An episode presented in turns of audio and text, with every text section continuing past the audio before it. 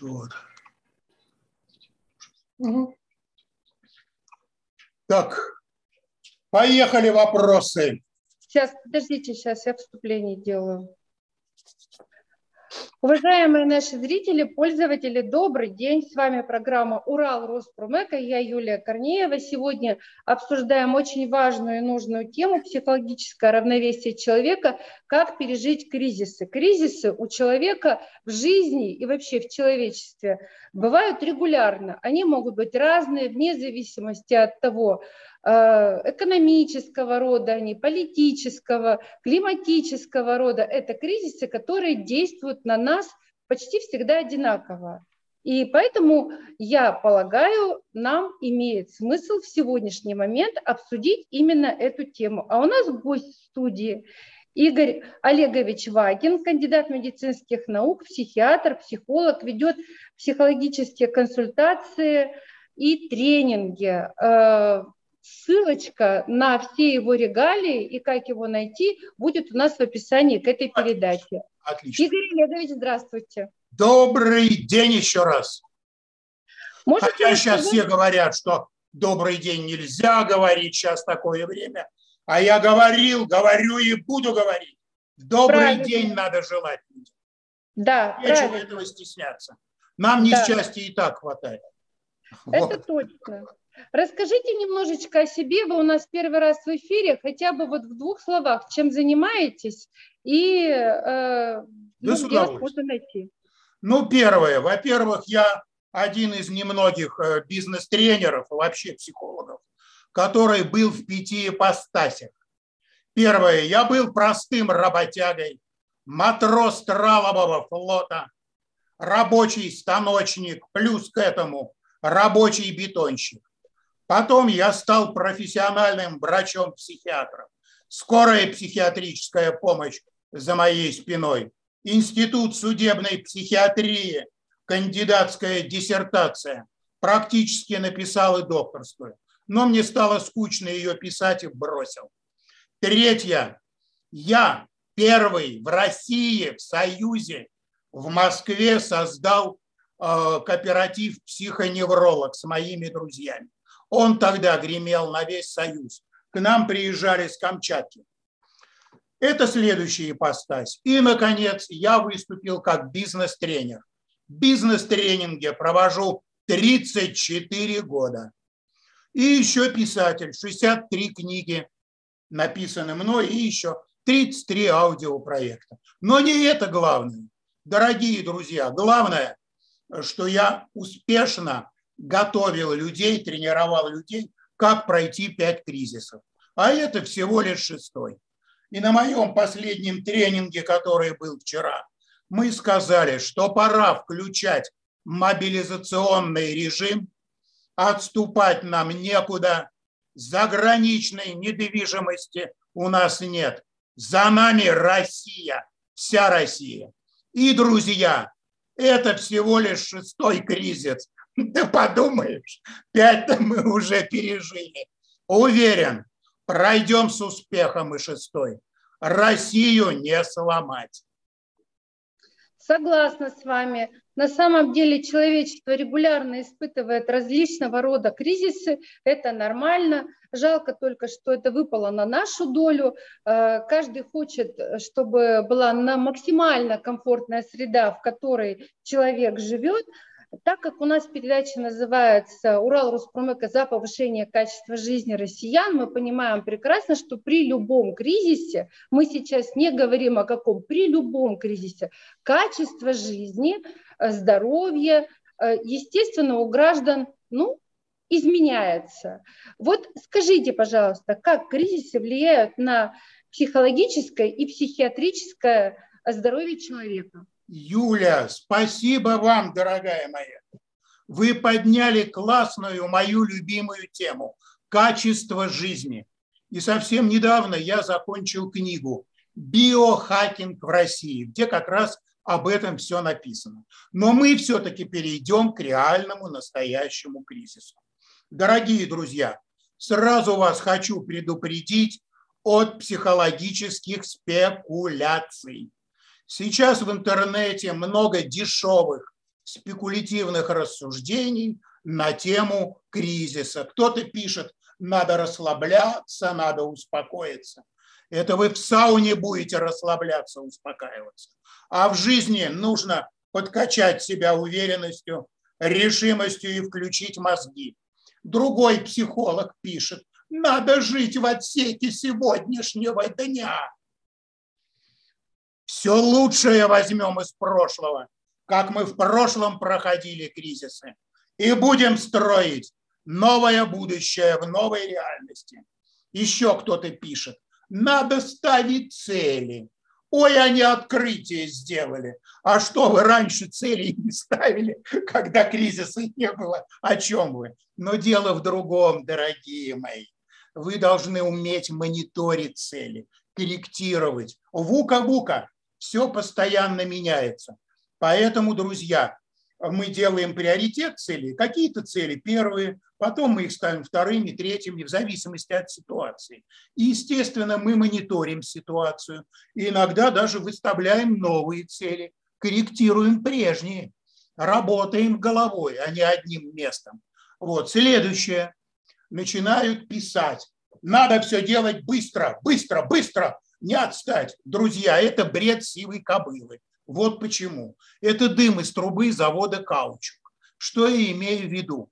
Вы все-таки подумайте. Вот как Канеман писал, лауреат Нобелевской премии, думай медленно, а действуй быстро. Вы все-таки не спеша продумайте ситуацию. Оцените риски. Вот вчера проводили тренинг, и люди четко сказали, Игорь Олегович, нужно быть готовым к поражениям. Не все проекты пройдут. И на это психологически настроиться. Да, могут быть поражения, как в любом бою. Вот я долгое время занимался боевыми искусствами, выигрывал поединки и проигрывал. К этому относитесь спокойно. Вот. Но главное, думай, обдумывай и принимай оптимальные решения. Максимально используй свой мозговой потенциал. Для чего дана голова? Шапку носить или думать? Ну а теперь мы переходим к кризису. Вы очень хорошо сформулировали вопрос. Да, есть типичные моменты в каждом кризисе. Что я имею в виду? Эмоциональная реакция. У людей или идет тревога, страх за будущее, или идет раздражение, гнев, ярость. Начинают правительство ругать, руководителей. А вы-то где были? Вы-то чего о своем будущем-то не позаботились? На дядьку понадеялись опять. На русское авось не проскочит. Третий момент. У некоторых апатия, депрессия. Ой, все, небо падает. Сейчас нам конец, все погибнем. Да не погибнем. Но если наша цивилизация 1000 лет выживала, что мы с одним кризисом не справимся? Ерунда. Итак, вот 3 направления, что переживают люди. Но что интересно в этом кризисе? Вот я провел уже 5 тренингов на эту тему, и люди меньше паникуют, а потому что уже проходили кризисы. Вот как вы верно сказали, 98-й проходили, и 2008-й проходили, и 14-й, и 20-й проходили. Поэтому уже у людей есть опыт. Эмоциональная закалка. Вот здесь мне очень нравится наш Герман Греф, который так и сказал, такого потенциала адаптации, как у россиян, нет нигде в Европе и в Соединенных Штатах. Они бы после наших кризисов все бы разбежались, а мы стоим плечом к плечу. Вот это нужно держать в голове. Итак, есть типичные моменты, Но главное все-таки, вот чем отличается этот кризис, что люди уже понимают, нужно работать головой. И одновременно гибко, эффективно себя вести. Вот пришло время инноваций. Кто-то говорит, ой, инновация – это наука. Да нет, дорогие мои. Инновация – это любая вещь, которая повышает конкурентоспособность вашего бизнеса. Вот был чемодан, к нему приделали колесики. Вот это инновация. Пользуется весь мир и готов платить. То же самое сделали поисковик наши, ребята, Яндекс. Отлично работают. Они что сами делали? Да они все лучшее взяли со всего мира. Но молодцы, я их ценю и уважаю. Вот сейчас с Гуглом будут проблемы, а наш Яндекс нас вырастет вытащит из ямы кризиса. Я вообще Яндексом только пользуюсь в основном, поэтому я с вами согласна и считаю, что дом строить нужно на своей территории, жить нужно на свои деньги и жить нужно своей культурой, со своим народом. Тогда у тебя, наверное, будет в голове не раздрай, а какой-то порядочек по полочкам. А знаете почему, Юля? Да. А потому что вы и есть Россия. Потому что это Екатеринбург, Новосибирск, Хабаровск, Дальний Восток, Сургут, наконец, наши города, Смоленск и прочее. А в Москве жиденький народ, поверьте, жиденький. Как чуть-чуть запахло жареным, и они все побежали. То ли 300 человек, то ли 300 тысяч сбежало, то ли миллион, по разным данным. Ау, где вы, патриоты? Вот какой народ. Ну, это, как говорится, не страшно. Там, допустим, люди, если хотят, пусть бегут. На чужом газоне трава всегда слаще. И поэтому пусть они попробуют, что там. Скажите, пожалуйста. Да. Теперь, что касается здоровья. Сразу вас хочу предупредить, Юля. Хорошо. Так как, вот чем отличается мой подход к работе с людьми, которые попали в кризис. У меня трезубец, техника трезубца. С одной стороны, я врач, общего профиля и психиатр. С другой стороны, как вы верно сказали, практикующий психолог. И третье, я еще бизнес-тренер, бизнес-консультант. Поэтому я проблему решаю комплексно, глобально, объемно. Так вот, начинаем со здоровья. Вот сейчас обращаются много клиентов. Они вот жалуются на то, что у них депрессия и прочее. Есть симптомы депрессии конкретно. Их три, триада. И нового ничего современные психологи не придумали. Первое – апатия, тоска. Второе – снижение энергии. Человек не может столько работать, сколько раньше. И, наконец, хуже работает мышление. Человек хуже соображает. Поэтому на тренингах я сразу говорю, ребят, промерьте свое настроение от 1 до 10 баллов. Это могут сделать и участники. Работоспособность и, наконец, умственную работу. Они это промерили. И тогда я даю им конкретные приемы, что делать с настроением, с энергетикой, что делать с этим. Потому что колоссальный опыт. Это раз. Второе, что иногда бывает, да, Юлия, так как я врач-психиатр, я не стесняюсь в некоторых случаях, если психотерапии не вытягиваешь, назначать мягкую психофармакотерапию. Я закончил ординатуру как раз по психофармакотерапии. Они препараты в любой аптеке есть. Но если тебя зашкаливает, попей ты немного качественной валерьяны. Пустырник никто не отменял, новый пассив. На кого-то и афобазол действует, а кому-то можно адаптол попринимать, современные средства. Если уж совсем никуда, мягкие транквилизаторы. Фенибут можно использовать. Можно тот препарат, который космонавтам давали, чтобы снять тревогу. Дальше не буду рекламировать всю эту фарминдустрию. У них и так с деньгами хорошо. Нам и себе подумать надо. Так, но бывает и следующий момент. У людей в результате стресса подскакивает давление, улучшается работа желудочно-кишечного тракта.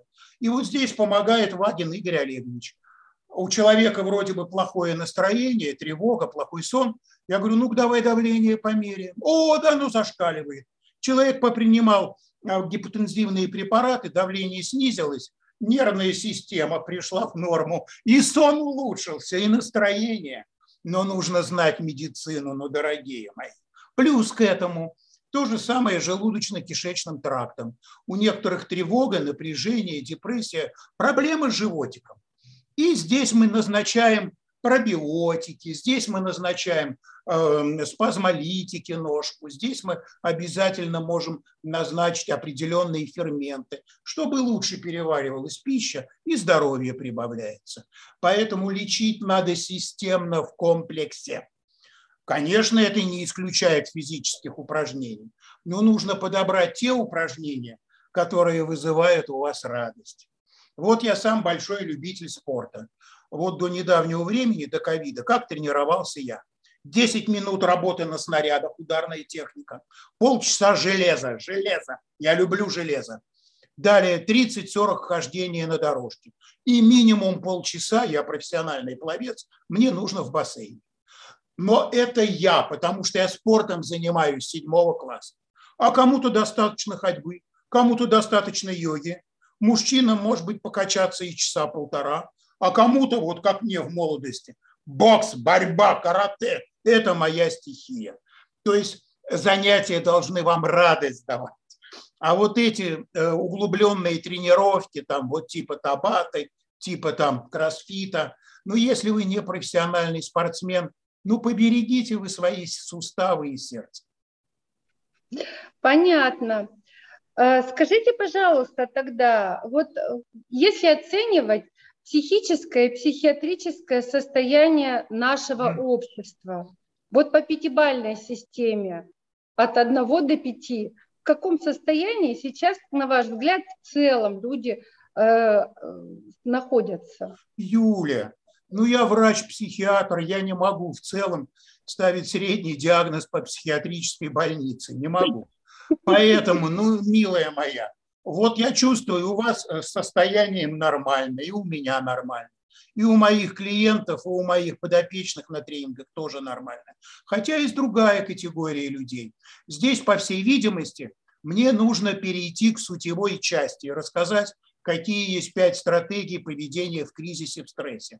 И мы нашим участникам поможем разобраться в своих стратегиях. Стратегия первая – революционеры. Вот они любят новые проекты. Вот им подавай перестройку. Вот они переезжают из города в город, запускают новые компании. Революционеры. А есть серфингисты. Вот я сам любитель серфинга. Когда люди подстраиваются под ветер, под волну, и они нормально адаптируются. Есть другая категория людей – прокуроры. Вот они все осуждают.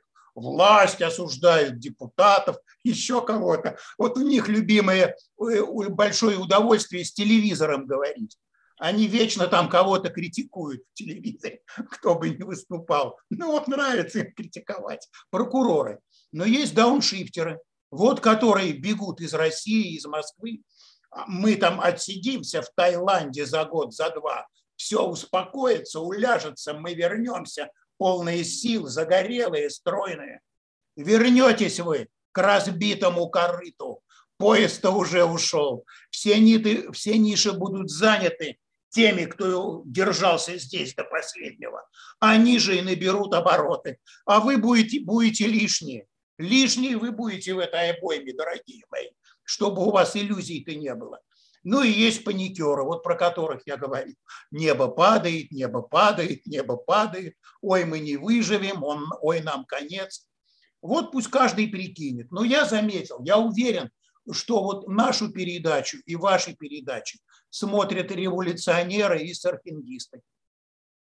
Ну, наверное, да, у нас, потому что научное профессиональное сообщество – это наши основные пользователи. И люди науки, там, люди бизнеса, они, как правило, все способны принимать решения, заниматься чем-то новым и подстраиваться, конечно же, тоже под существующие обстоятельства. Потому что, как вот я тоже люблю говорить, когда начинается паника у народа, выживает тот, кто из организмов, из живых, кто умеет подстраиваться к окружающей среде. И, соответственно, у тебя возникают иные качества, с помощью которых ты продолжаешь свой род и дальше себе приспокойненько живешь и процветаешь. Юля, опять в десятку. У меня же книга вышла только что. Адаптация – ваш главный потенциал. Вот как раз вот интуиция сработала, я понял, что сейчас нужно написать. Там адаптация, как адаптироваться к постковидному синдрому, как переезжать в другие города, как адаптироваться, когда кризис, как открывать новые проекты. Совершенно верно.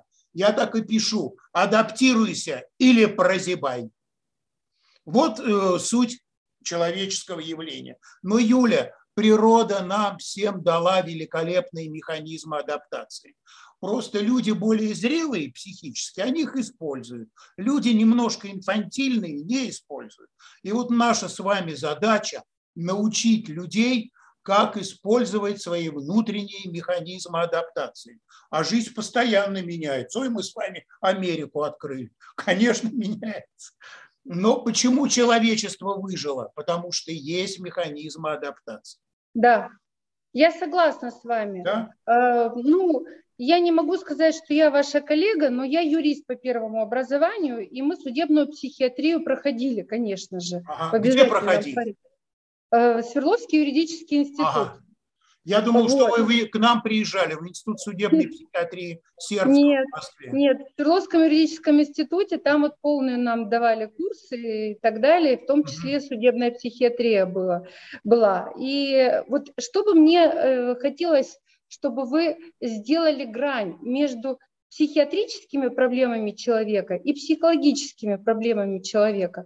Потому что, ну, конечно же, они где-то могут пересекаться, но на самом деле это принципиально разные вещи. Если ты уже ушел в психиатрию, то ты уже точно не в психологии. Хотя, может быть, и там, как мне кажется, человек.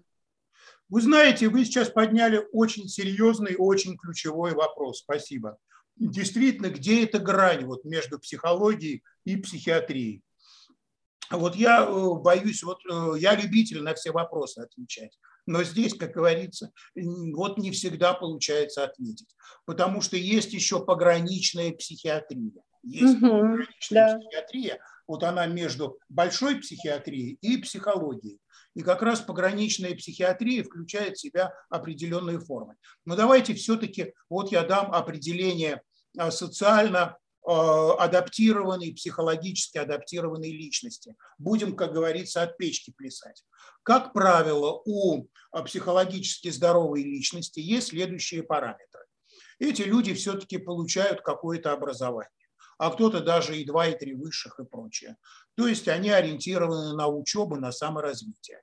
Второе, они все-таки тяготятся к семейным ценностям. Все-таки там, ну не в 20, может быть в 30, 40 лет они создают устойчивые семьи, браки, есть дети. И для них у некоторых семейные ценности очень часто на первом месте. Третье, есть профессиональный рост. Они все-таки растут в рамках своих профессий или уходят в другие профессии, это тоже нормально. Есть определенное социальное окружение друзей, знакомых. Они поддерживают социальные контакты. Теперь, что касается психически больных.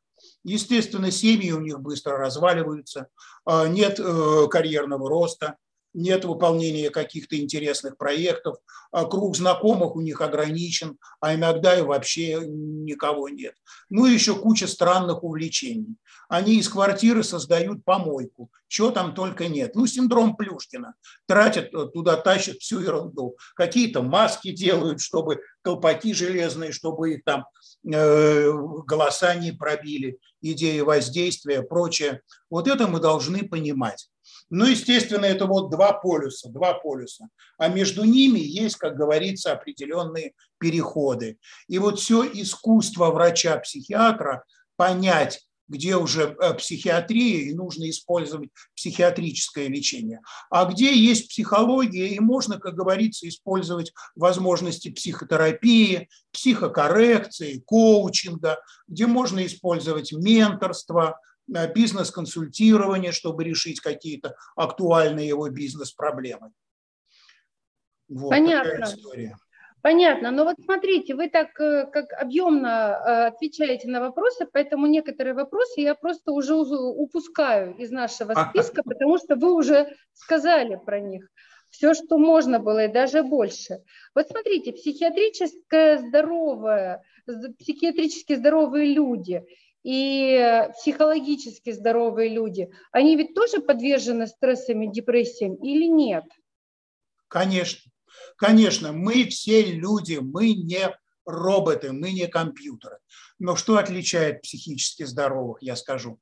Они как-то, ну, сейчас скажу, они, во-первых, умеют использовать свои ресурсы, раз. Они активно работают со своими эмоциями, берут их под контроль. Они запускают самопсихотерапию. Наконец, они не стесняются обратиться за помощью к психологам, консультантам, а в некоторых случаях и к юристам, если серьезные вопросы. То есть они понимают, что они не во всем компетентны. Что отличает психически больных?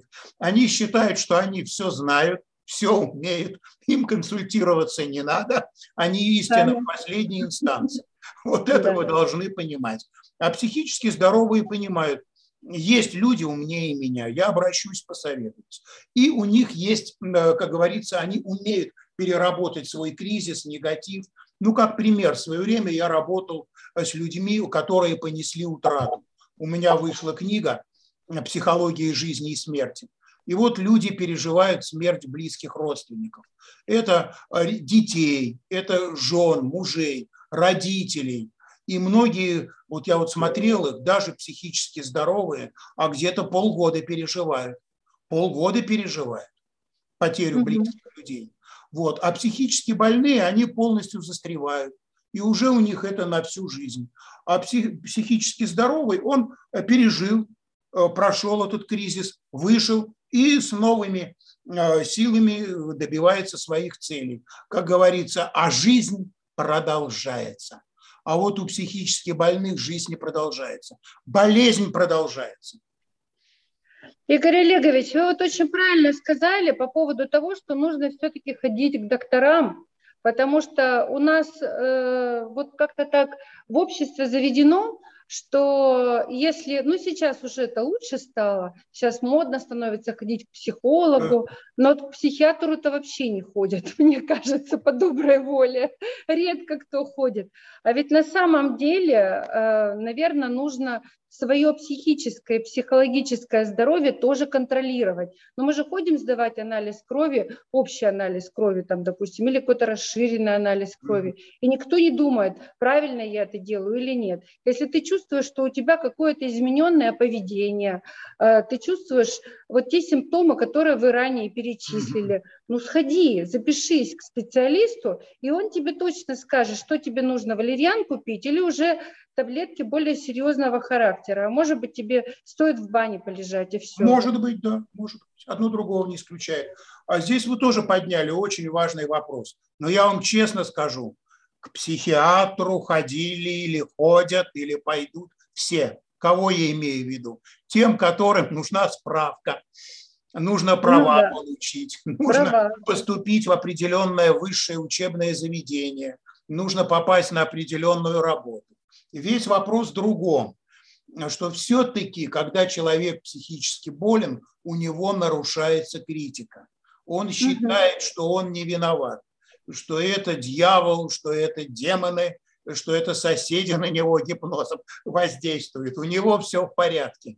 А вот они, такие поганцы, они ему не дают счастливо жить.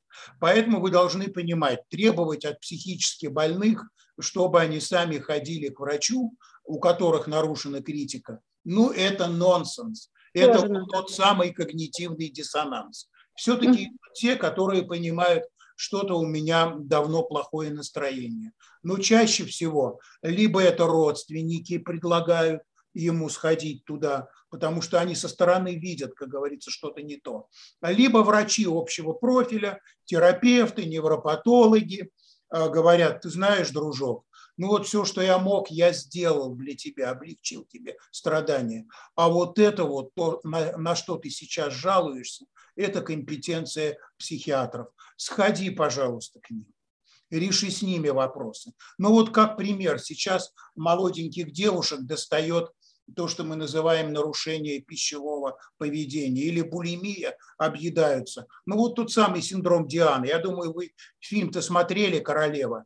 Да-да-да. Потрясающий сериал, супер, английский. Вот, и там вот Диана, у нее постоянно вот это вот показано в фильме. И второе, когда девочки постоянно голодают, снижают свой аппетит, но у них критики нет. Вы знаете, кто для них авторитет? Зеркало. Зеркало. Они смотрят в зеркало. Ой, чего-то я недостаточно похудел. Надо еще 2-3 килограммчика сбросить. Мнение врачей, родственников, друзей они вообще не учитывают. О чем я сейчас говорю? Нарушение критики к своему состоянию. У нее бедненькой месячные закончились. У нее вес упал, уже белки у нее уничтожаются, уже мышц совершенно не осталось. Ну, это я понимаю. И я еще могу сказать, что все-таки я не совсем молодая девушка. И я могу сказать Почаще смотрите в паспорт, когда у вас вдруг появляется лишний килограмм где-то, но он как бы совершенно не выпадает из той сетки для привычного для вашего возраста, но не надо из этого панику делать. Все растут, дети ваши тоже растут. Вы же меняете одежду для своих детей. Конечно. Когда там он от 1-го там, до 10-го или до 11-го класса вырастает. Ну, считайте, что вы выросли. Вот и все. Там у вас изменился вес на 1, на 2 килограмма. Никакой катастрофы, все нормально. Все хорошо, вы в норме. Вот хронический стресс. Вот сегодня это такое понятие, которое часто везде употребляют. И, насколько я знаю, ну, конечно же, такими вот проблемами страдают очень часто предприниматели, потому что у них есть от чего переживать и так далее. У нас же страна бодрая, мы же любим всякие законы принимать, и кризисы у нас один за другим. Да. Юля, вот предприниматель предпринимателю рознь. У меня есть одна моя клиентка, у которой чудесная мебельная фабрика, детская мебель для детишек. Я говорю: Ир, ты когда последний раз в отпуске-то была? Она говорит: а нафиг мне отпуск, мне на работе вот так, у меня суперпроекты. И есть среди предпринимателей много истинных трудоголиков. Да, у них бывает отпуск, но, скорее всего, это какие-то деловые встречи за рубежом еще. А чтобы вот куда-то уехать, 3 недели там на пляже проваляться, они это не могут. Они на 3-й день начинают звонить компанию, как дела, прочее. И все говорят: да ты расслабься, у тебя стресс будет. Да это его стиль жизни, он по-другому не может. Поэтому это одна категория. Конечно, мы все за то, чтобы был баланс работы и отдыха. Я сам, вот когда интенсивно проводил тренинги по 4-5 тренингов в месяц, а иногда и 6, и 7, я себе поставил правило каждый сезон отдыхать, каждый сезон. Но мне повезло, меня часто компании приглашали за рубеж, и получалось приятное с полезным. Вот Кипр, вот Китай, вот Австрия, вот Тунис, вот Арабские Эмираты. И поэтому там я брал чуть-чуть больше, там 3 дня работаю, остальное время я отдыхал. И мне этого вполне хватало. И если человек увлечен работой, стресс есть, но он нормально переживается. Вот я вам приведу пример.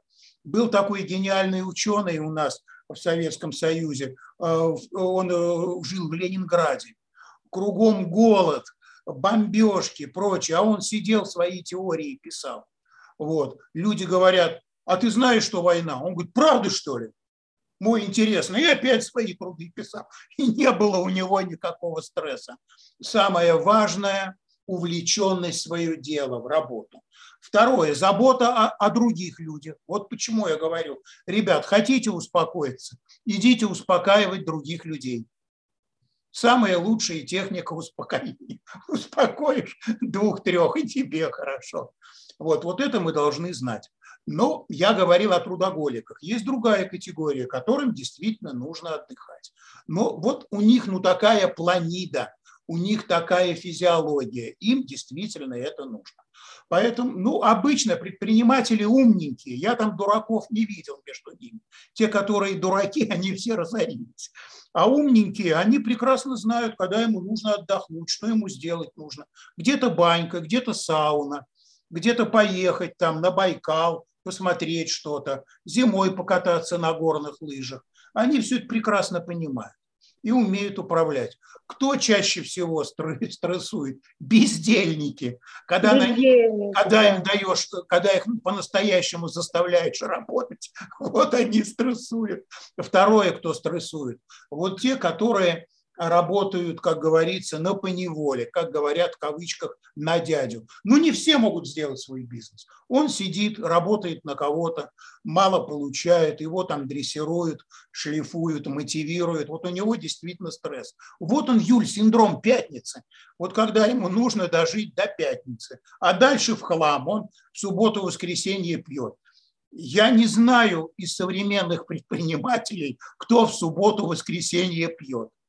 Они ходят в театр, они занимаются спортом, они общаются с семьей, нет там шибко пьющих между ними. Это только в кино показывают, что они там, приходя с работы, себе виски наливают из красивого графинчика, напиваются, когда у них стресс. Это кино, друзья, в реальной жизни нет таких, они бы все давно спились. Ну нет таких. Все подтянутые, все следят за своим здоровьем. Вот я хожу в фитнес. Молодые ребята, 30-летние, 40-летние. Я говорю, что ты здесь в фитнесе сидишь? Иди с девчонками погуляй. Иди вон с друзьями пиво выпей. Сегодня пятница. Он говорит, Игорь Олегович, для чего я занимаюсь спортом? Для того, чтобы быть в хорошей физической форме. А если я вхожу в хорошей физической форме, у меня и голова хорошо работает. А если у меня хорошо работает голова, то я конкурентно способен, поэтому мой бизнес на плаву. Вот такую песню поют ребята-предприниматели. Понятно. Приходит же тренироваться даже в 7-8 часов, чтобы в 9-10 быть на работе. Да, я согласна, это очень правильно. Вообще физическая нагрузка, она хорошо чистит мозг. Нужно, конечно, и лишний адреналин убирает. Да, подобрать ту, которая тебе подходит, и все, и время подобрать. Чтобы в радость было, в радость. Да, совершенно верно. Вот скажите, пожалуйста, все-таки вы психиатр и психолог, и вы точно знаете, если, допустим, говорить о том, что человек, который следит за своим здоровьем, допустим, раз в год или раз в полгода проходит какие-то обследования, стандартные обследования, вот посещение психиатра или психолога должно входить в это обязательное обследование здоровья? Вы знаете, ну, конечно, я могу с понтом под зонтом, как психиатр, как психолог говорит, что всем нужно обязательно проходить мониторинг. Но жизнь, Юля, есть жизнь. Психиатров, как их боялись 30 лет назад, так и сейчас боятся. Почему? Ты загремел в стационар и получил штампик военный билет. Поэтому так с настороженностью. Психологом, но если есть нужда, если чувствуется что-то не то, ну начни ты с психолога хотя бы. То, что касается вообще профилактики. Я хожу раз в год, обследуюсь. Стараюсь по полной все анализы сделать. Но у меня возраст такой, Юля, но если 20-30 лет делать ему полный скрининг анализов, проходить ему всех врачей, ну, есть ли смысл, если он себя нормально чувствует 20-30 лет. А уже после 50-60 давай, будь повнимательнее к своему здоровью, организму. Так что все дифференцировано, какая группа населения. Понятно. Вот сейчас говорят об экологической, об элементарной психологической гигиене. Вот что это такое и как это применять? Да с удовольствием расскажу. Первое. Сейчас в нашей России очень непростая ситуация. Вы это знаете не хуже меня. Вот это вот двойной удар по Ван Дамму. Военная спецоперация. И плюс к этому еще тотальные санкции. Двойной удар. Так вот, первое. Людям нужно дозировать негативную информацию. Да. Меньше смотреть эти ролики. Второе. Ты посмотрел негативный ролик. Посмотри тут же 2-3 позитивных ролика. Юморных каких-то. Посмотри животных, посмотри счастливых людей, танцы, музыку. Вот на одной чаше весов вот столечко негативной информации, а здесь должно быть в несколько раз больше позитивной информации. Выравнивай. Бесполезно убеждать других, что они не правы, что вы истина в последней инстанции. Потеряете кучу энергии, но никого не убедите. Взрослые люди не любят, когда пытаются изменить их убеждения. Поэтому не надо спорить. Выслушали позицию человека и свою позицию оставили при себе. В-третьих, поругаться можно за минуту. А отношения потом ты уже никогда не восстановишь. Все закончится, и санкции, и операция. Вот. Но там же можешь потерять всех и твоих друзей. Это было в 2014-2015 году, и сейчас идут люди, наступают на те же самые грабли. Следующий очень важный момент. Относитесь к своим эмоциям как наблюдатель, как врач. Ой, у меня раздражение появилось, гнев, тревога. А давай-ка я подышу, успокоюсь. Давай-ка я подумаю о лучшем. Давай-ка я поделаю физические упражнения. Давай-ка я займусь реальными делами. Следующий очень важный момент, чтобы не перегореть. Отслеживайте информацию. Вот слушать бесконечно политологов, социологов, экспертов бесполезно. Почему? Первое. Нормальную политологию, кто нормальный политолог, он владеет инсайдерской информацией. Мы это знаем лучше всех. А остальные просто вангуют. Они вам такого вангуютно предскажут, что у вас там последние волосы выпадут на голове. Раз. Ситуация меняется каждые полдня. Все меняется. Добавляются новые санкции, новые какие-то моменты. Естественно, они не успевают это отслеживать. Они дают вам срез. А вот тренд они пока не могут отследить. Это нереально. Тренд отслеживается, когда все-таки большое количество времени проходит. Поэтому не очень-то доверяйте всем экспертам. Послушали и положили на полку. Потому что сколько раз я видел, когда люди предсказывали там какие-то действия, а потом ошибались. И я специально анализировал всех экспертов. Кто бы смог предсказать санкции, кто бы смог предсказать спецоперацию. Никто этого не предсказал. Хотя некоторые там надували щеки, да я об этом 10 лет назад говорил. А где говорил? А непонятно где. Ну, да. Так что спокойно относитесь к мнению экспертов. Они знают не больше вашего, если они не владеют инсайдерской информацией. Вот видите, вы ответили и на наш вопрос по поводу информационного воздействия и на психологический комфорт человека и так далее. Тогда я другой вопрос вам задам, раз вы вот так вот раз и ответили. Скажите, пожалуйста, вот у нас есть, так как мы площадка давно существующая, мы много работаем со СМИ, есть, соответственно, люди, с которыми мы общаемся более тесно. И совсем недавно с одним из владельцев телеканала мы говорили о том, что он сделал срез за последние 2 года и посмотрел, что люди больше всего смотрят. Говорили мы о контенте вообще, какой он, положительный, отрицательный контент. Вот у меня лично, я считаю, что у нас большое количество идет отрицательного контента, и подается это так, как будто бы, ну вот сейчас вот иди и вешайся. Вот это просто кошмар какой-то. И что, к какому он выводу пришел? По его данным, по его же сюжетам, в основном смотрели, наибольшее количество показов было, это различные катастрофы. Это, значит, автомобильные катастрофы, авиакатастрофы, это вот мозги, извините меня, на асфальт, вот это прямо вот вообще. Как это понимать вообще? Вот, ну это же смотреть нормальный человек не должен. Почему такая дикая заинтересованность вот в этой информации, как наркотик? Подсаживаются на наркотики и смотрят с утра до вечера. Да? Что это такое? С головой плохо. Юля, во-первых, это присуще всему населению земного шара. Люди с большим вниманием, более активно, чаще смотрят негативную информацию. Катастрофы, войны и прочее. Встает законный вопрос, почему. Так природа запрограммировала человека. Когда мы были дикие, в шкурках ходили с дубинками, проживали по адресу пещера номер такая-то. Вот там очень важно было отследить угрозу для своей жизни. Где-то стадо волков, где-то мишка, где-то саблезубый тигр уже стал там рычать. Опа, опасность. То есть мы природой запрограммированы на большую тропность, на большее внимание к негативу. И это нередко используют в контентах для того, чтобы поднять массовость аудитории.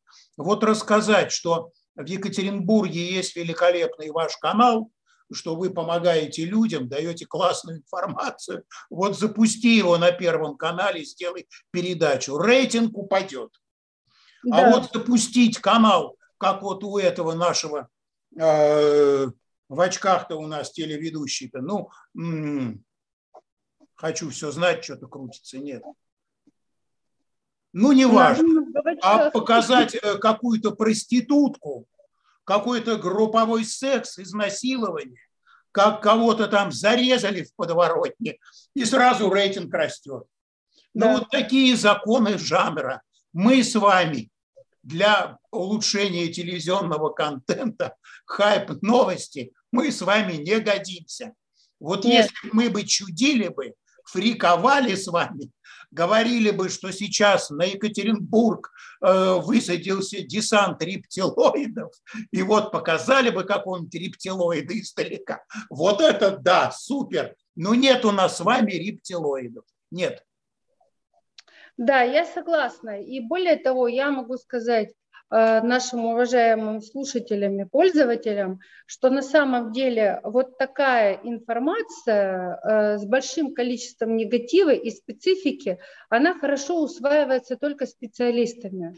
Вот, допустим, специалист медицины, любой, ну, медики, они устойчивы, естественно, относятся к этому. Допустим, там, к примеру, там люди, которые занимаются, ну, допустим, в праве, любой юрист, он тоже, соответственно, да, у него достаточно такая жесткая психика, и пошатнуть сложно. Конечно. Те же политологи, аналитики, там, допустим, те же самые люди, которые занимаются всерьез экономикой, не просто подводят дебет с кредитом, да, а работают на бирже и так далее, за рубежом. Я знаю, много лет назад, ну, не знаю, как сейчас, раньше даже биржевиков не страховали, потому что по здоровью не страховали, потому что это считалось...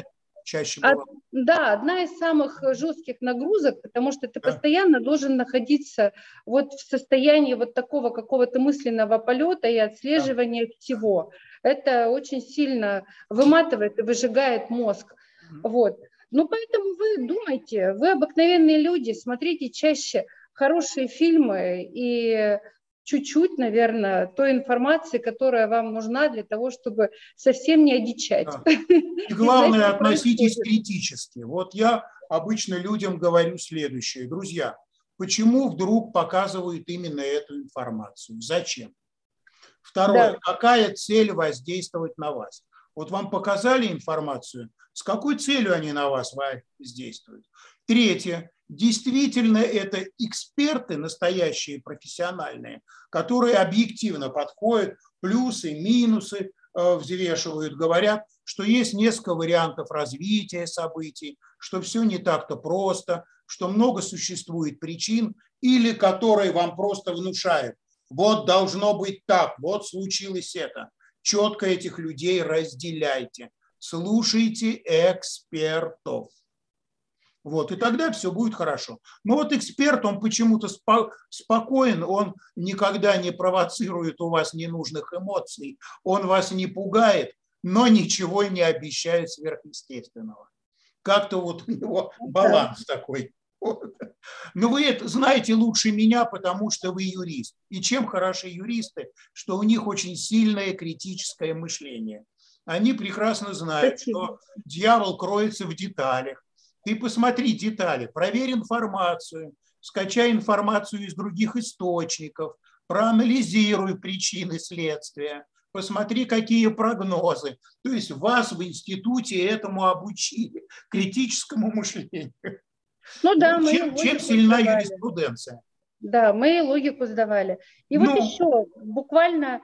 такой какой-то небольшой, может быть, моя заметка, откритикуйте, если я не права. Вот у нас сейчас применяются очень часто и в СМИ, и в любых других контентах различных информационных источников различные психологические приемы. Допустим, одна и та же информация, она может быть подана в разном формате, в другой цветовой гамме, другим каким-то голосом, предположим, да, и вот это все может дать определенный акцент либо в сторону смягчения этой информации, либо в сторону нагнетания этой информации. Да, вот да. На мой взгляд, особенно цвет. Это вообще на бессознательном уровне на человека вообще влияет. Вот, допустим, ярко-красный, там, залитый кровью, там, допустим, как будто бы ассоциация, да, какой-то там лист бумаги, на нем там что-то там такое написано. Но вот такую вот увидишь такое объявление, ну все. Ну, мне кажется, уже можно валерьянку сразу идти пить. А может быть, лучше выключить, не смотреть эту телепередачу. Вот. А валерьяну сохранить до других времен. Для кошки. Для кошки. Для кошки. Мы подошли буквально к концу нашей интересной очень беседы. И мне бы хотелось очень от вас, уважаемый Игорь Олегович, узнать, услышать такие блиц-советы для наших пользователей, для людей Российской Федерации, чтобы все-таки разум восторжествовал, и здоровье было у всех крепче психологическое, и чтобы мы выстояли и были жизнеспособны. Я вчера закончил тренинг как раз на эту тему, как вылезти из ямы, как проходить кризисы, перемены. Так вот, первое, вот что мне понравилось, у нас очень умненькие люди. И они говорят: Игорь Олегович, научите нас, как четко ставить цели, как оптимально их корректировать, мониторинг целей регулярный. Второе, научите нас, как оптимально принимать решения, как решать проблемы, как анализировать информацию, которой море, выявлять какие-то тренды, которые нам нужны для развития бизнеса, для карьерного роста, опираться на тренды. Вот. Следующее, они говорят: Игорь Олегович, итак, это вот как работает голова. И я им даю там серию приемов техник. Далее, люди говорят: ну, жизнь меняется, нужно быстро скорректировать изменения. Я говорю: друзья, вам придется обучаться новым навыкам, новым технологиям. Но чему нужно учиться? Первое, понять цель. Ваши новые навыки обучения должны работать на ваши личные цели. Не так, что вот обучение отдельно, ваши личные цели отдельно. Чему учился, от для чего. Вот. Далее, четко понимать, что обучение должно перекрывать какие-то сразу 2-3 сферы вашей жизни обязательно. Третье, то, что касается обучения. Вы должны брать самые лучшие модели. Краткосрочные, обязательно обучение должно быть с обратной связью. Если обратной связи нет, считай, что вы ничему и не научились. Поэтому вот я, когда занимался спортом, я все время брал индивидуального тренера. И неважно, это гольф, теннис, яхтинг, парусный катамаран, я брал индивидуального тренера. И когда он так это ленился, я говорил: ну-ка давай мне обратную связь. Как я делаю, правильно, неправильно. Вот это важно в обучении. Далее, обязательно научиться гибкому ведению проекта. Вы, наверное, слышали Agile проектирование, скрам, канбан, гибкий подход. Так вот, сейчас время гибких подходов, потому что все очень быстро меняется. Нужно быстренько вот начать какой-то проект, сделать прототип, дать обратную связь, посмотреть, как клиенты реагируют на это. Пошло, не пошло, запускаем другой проект. Вот верно Владимир Владимирович-то говорит: нет времени на раскачку. Запускай новые проекты, прототипируй и смотри, что, как у тебя срабатывает на клиенте. Получай обратную связь от клиентов. Спроси их, что им нужно. Вот некоторые начинают в носу ковыряться, что-то придумывать, удивить клиента. Вы не фокусник, не надо никого ничем удивлять. Спроси, какие у них проблемы, и подумай, как их решить. И люди тебя отблагодарят деньгами, прибылью. Спасибо вам большое, Игорь Олегович, что вы нашли время на то, чтобы поучаствовать в нашей передаче «Психологическое равновесие человека. Как пережить кризисы». Я, Юлия Корнеева, и программа «Урал Роспромэка» за повышение качества жизни россиян напоминаем, что с нами сегодня был в студии гость Игорь Олегович Вагин, психиатр, кандидат медицинских наук, психолог, ведет психологическую практику, консультирует, и все о нем можно будет прочитать в тексте, который будет приложен к нашему видео. Всех благодарю за все. Если есть еще что-то сказать. Есть, прошу. Юля, есть. Да. Во-первых, с вами очень приятно работать. Спасибо. Отлично вы обрисовали, дали общую конструкцию темы. Хорошо меня поддерживали. Вот мне нравится вот работать именно с такими людьми, как вы. Спасибо. И что ценно, что у вас все-таки очень хорошее критическое мышление. Все-таки юриспруденция – это настоящая наука. Будем считать, что я прошла консультацию психиатра удаленно. Ура! Вот. Ну и желаю вам, чтобы ваш канал развивался, процветал. И у вас всегда были интересные гости и были интересные проекты. Ну а нашим слушателям и тех, кто нас смотрит, я желаю хорошего настроения, бодрости духа. И помните, все в ваших руках. На этом и закончим. Всего вам всем хорошего, доброго. Смотрите нас, может быть, еще и придете вы к нам в гости, Игорь Олегович. С большим удовольствием приглашайте. Да, до свидания. Всего доброго. До свидания, счастливо. Все,